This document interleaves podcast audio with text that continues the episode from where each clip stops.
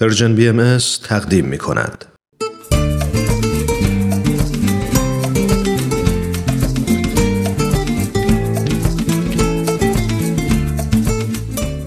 کاوشی در تعصب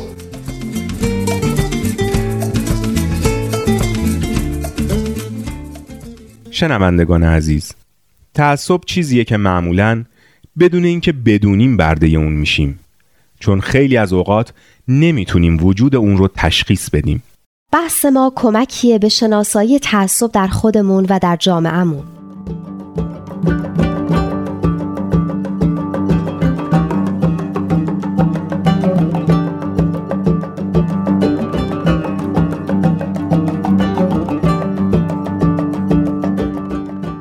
بحث ما در مجموعه برنامه های کاوشی در تعصب به تعصب مذهبی و وضعیت اقلیت های مذهبی در ایران رسید. بله بهزاد خان و می‌خواستیم بدونیم چه اقلیت های مذهبی در ایران وجود دارند و تعدادشون چند نفره. خب جمعیت ایران که می‌دونین 70 میلیون نفر برآورد شده که 98 درصدش مسلمان هستند و 2 درصد غیر مسلمان. اون 98 درصد مسلمان هم شامل 89 درصد شیعه میشه و 9 درصد سنی. این سنی ها بیشتر شامل اقوامی مثل ترکمن، عرب، بلوچ و کرد میشن که در نواحی مرزی ایران ساکن هستند. تخمین زدن که حدود دو تا 5 میلیون نفر مسلمان اهل تصوف هم در ایران زندگی می‌کنن. بر اساس آمارهای سازمان ملل متحد 300 هزار نفر مسیحی هم در ایران سکونت دارند که اکثرشون رو ارامنه تشکیل میدن. بنابر آمارهای غیر رسمی تعداد آشوری ها 10 تا 20 هزار نفر و تعداد پروتستان ها کمتر از 10 هزار نفره. جمعیت صائبین مندایان هم حدود 5 تا 10 هزار نفر هستند که دولت اونا رو مسیحی و در نتیجه جزو اقلیت های رسمی کشور می‌دونه. در حالی که این جمعیت خودشون رو مسیحی نمی‌دونن. جمعیت زرتشتیان ایران هم بنا به گفته دولت بین 30 تا 35 هزار نفره اما به گفته خود گروه های زرتشتی تعدادشون 60 هزار نفره به هر حال اعضای اقلیت های مذهبی با آهنگ سریعی در حال مهاجرت از ایران هستند. حالا یا به دلیل تبعیضات مذهبی و یا به دلیل شرایط نامناسب اقتصادی. در قانون اساسی برای مسلمان های سنی تا اندازه ای آزادی مذهبی پیش بینی شده اما روی هم رفته دولت آزادی مذهبی سایر مذاهب رو به شدت محدود کرده. قانون اساسی در مورد زرتشتیان، کلیمیان و مسیحیان که اونا رو اقلیت های رسمی به حساب آورده میگه که در محدوده قانون در انجام مراسم دینی خودشون آزاد هستند.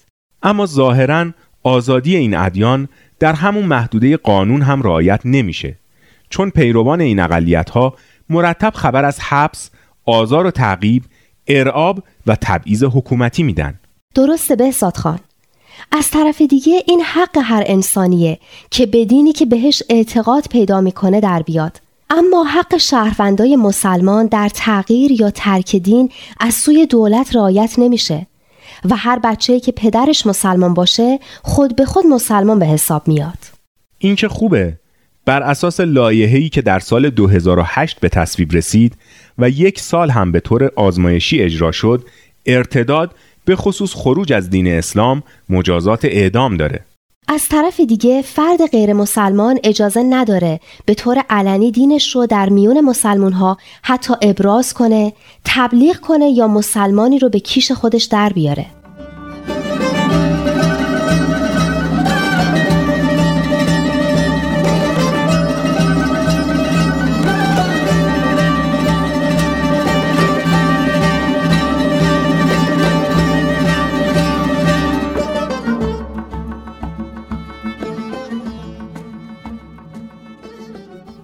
از نظر انتشار متون مذهبی هم محدودیت هایی وجود داره. حتی رؤسای کلیسای بشارتی که یه فرقه مسیحیه از جانب مقامات دولتی تحت فشار قرار گرفتن که تعهدنامه هایی رو امضا کنن و تعهد بدن که مسلمان ها رو تبلیغ نکنن و بهشون اجازه حضور در مراسم کلیسا رو ندن. خیلی چیزها به خاطر اینکه بهشون عادت کردیم به نظرمون بد یا ظلم نمیاد. اما اگه قضیه رو برعکس کنیم متوجه میشیم که آیا واقعا اون کار ظلم هست یا نه. متوجه منظورتون نشدم. خیلی ساده است. اگه به عنوان پیروان دین اکثریت فکر می‌کنیم هر کسی از دین ما خارج شد و به دین دیگه در اومد مجازاتش باید اعدام باشه فکر کنیم اگه کسی از دین دیگه دست کشید و به دین ما در اومد هم باید مجازاتش اعدام باشه یا نه. و یا کلا اگه محدودیت و فشاری که روی اقلیتی هست روی ما هم که اکثریت هستیم وارد بشه آیا اون رو منصفانه می‌دونیم یا نه؟ راست میگین. مثل مسئله هجاب وقتی در فرانسه دختران مسلمان از اینکه در دانشگاه هجاب داشته باشند ممنوع شدن در ایران اعتراضات زیادی صورت گرفت. ولی آیا هیچ کدوم از معترضین فکر کردند که هجاب اجباری در ایران که غیر مسلمانان هم مجبور به رعایت اون هستند دقیقا روی دیگه همین سکه است؟ معیاری که تقریبا همه ادیان و مکاتب اخلاقی برای ما فراهم کردن و به ما کمک می‌کنه که دستمون رو آلوده به ظلم و تبعیض نکنیم اینه که آنچه را بر خود نمیپسندی بر دیگران هم نپسند. هفته آینده بحث درباره وضعیت اقلیت های مذهبی در ایران رو ادامه میدیم.